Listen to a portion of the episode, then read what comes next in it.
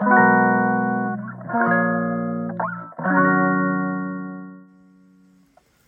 さんこんばんは。253回目のなぎの心理学です。えー、っと今日は1月の18日、えー、火曜日。時刻は20時半あたりでしょうかね。はい。えー、っと火曜日いかがお過ごしだったでしょうか。あ朝はですね,、えー、ねカーテン開けたら屋根の上に雪がうっすらと積もっている状態でしたけどね。名古屋はね。うん。まあそんなわけで、えー、まあ、午後から結構晴れ間が出ましたけど寒い一日ではありました。はい。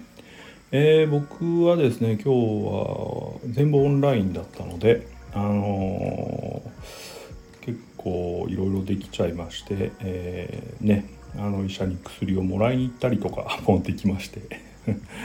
ありがたい一日でしたかね。うん。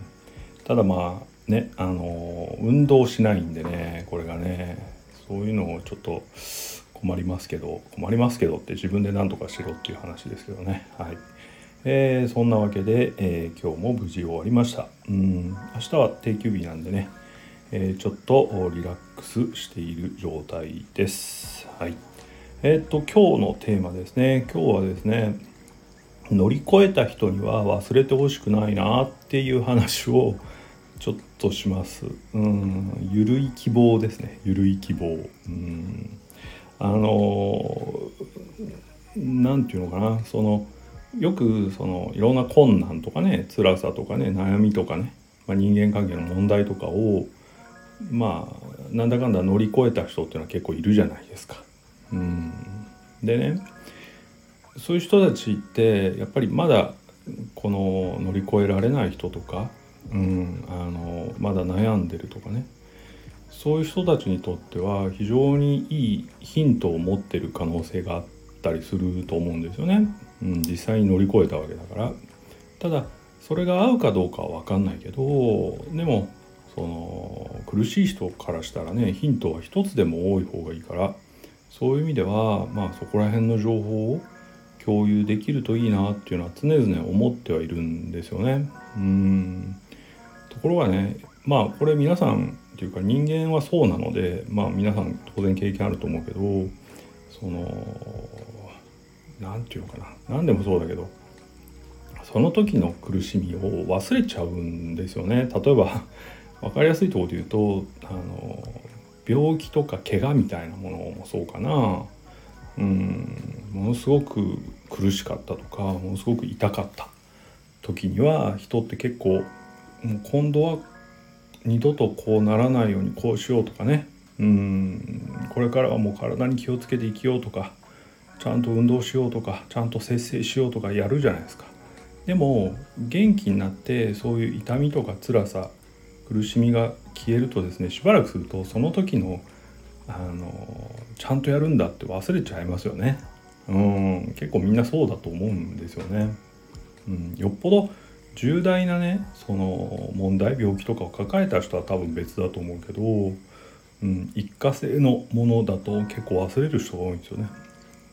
でそうなるとねさっき言ったそのどう乗り越えたかっていうヒントを持ってる人がその時の感覚を忘れていっちゃうっていうことが起きるからあの情報共有がですね非常に難しいばかりだけじゃなくてそのこういう時どうしたらいいですかっていうことに対してそのいやこうすればいいよとかこうすると楽だよっていう結論の部分を言う人って結構多くなっちゃうんですよね。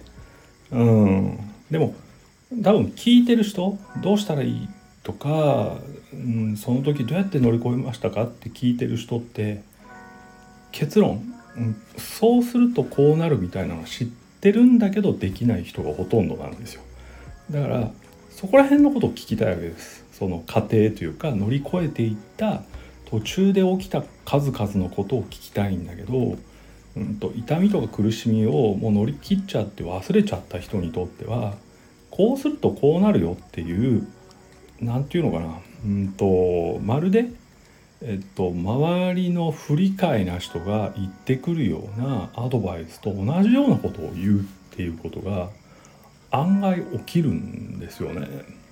あれがねちょっともったいないなっていつも思っちゃいます。僕はこういう立場だからね。で例えばあのこれもよく目にするんだけどまあ見なきゃいいっちゃ見なきゃいいんだけどあの何て言うの？SNS ツイッターとかで僕は仕事上のアカウントを持ってるんだけどそうすると HSP っていうのを僕はねあの扱ってはいるんですよ。どう理解してどう生かしていくかみたいな話をするんだけど。でまあ過度に繊細な人過度に敏感な人みたいな意味ね。うん、でこれもあの何て言うの？あの自己理解のまあ補助的な概念として使うだけの話なのでそもそも心理学の概念なんて、まあ、科学で100%解明できるわけじゃないのでうんまあこういう使えるものがあったら使ってねとかこういう考え方が合うならまあ使ってねみたいなぐらいですよ。うん、で多くの人ってねその自分がおかしいんじゃないかと思ってた人にとってはあの HSP みたいな概念ってちょっと救いなわけです。あこれが自分が苦しかった。原因なんだって思えるとちょっと楽じゃないですか。原因が分かると。うん。でそういう時って飛びついちゃうわけですよ。これだって言って。でこれに対してこういう姿勢に対して怒ってる人が結構いるんですよね。うん、そうじゃないよ。って言って。じゃあどういう人が怒ってるかっていうとその昔から HSP を知ってあのそうやって取り入れていろいろ調べたりなんだりしてるうちにだんだん深く理解してきて今はようやくあこうやって使えばいいものであって飛びつくものじゃないなって分かってる人たちです。うん、要はさっき言った苦しみとか痛みを乗り越えちゃった人たちなんですよある意味。その人たちが苦しみや痛みを今抱えててそれゆえに飛びついてちょっと曲解が起きている人たちに対して曲解を起こしている人たちに対してそれはおかしいよと何言ってるんだよっておかしくないですか？って僕はすっごいツイッター見てて思うわけです。まあ、何度も言うけど見にゃきゃいいんだけどね。うん、自分も最初そうだったじゃんっていう話がどっかに忘れ去られてるんですよね。それがねものすごく僕は見ててちょっと嫌だなってよく思っちゃいますね。うん。まあひたすらミュートしちゃいますけど。はい。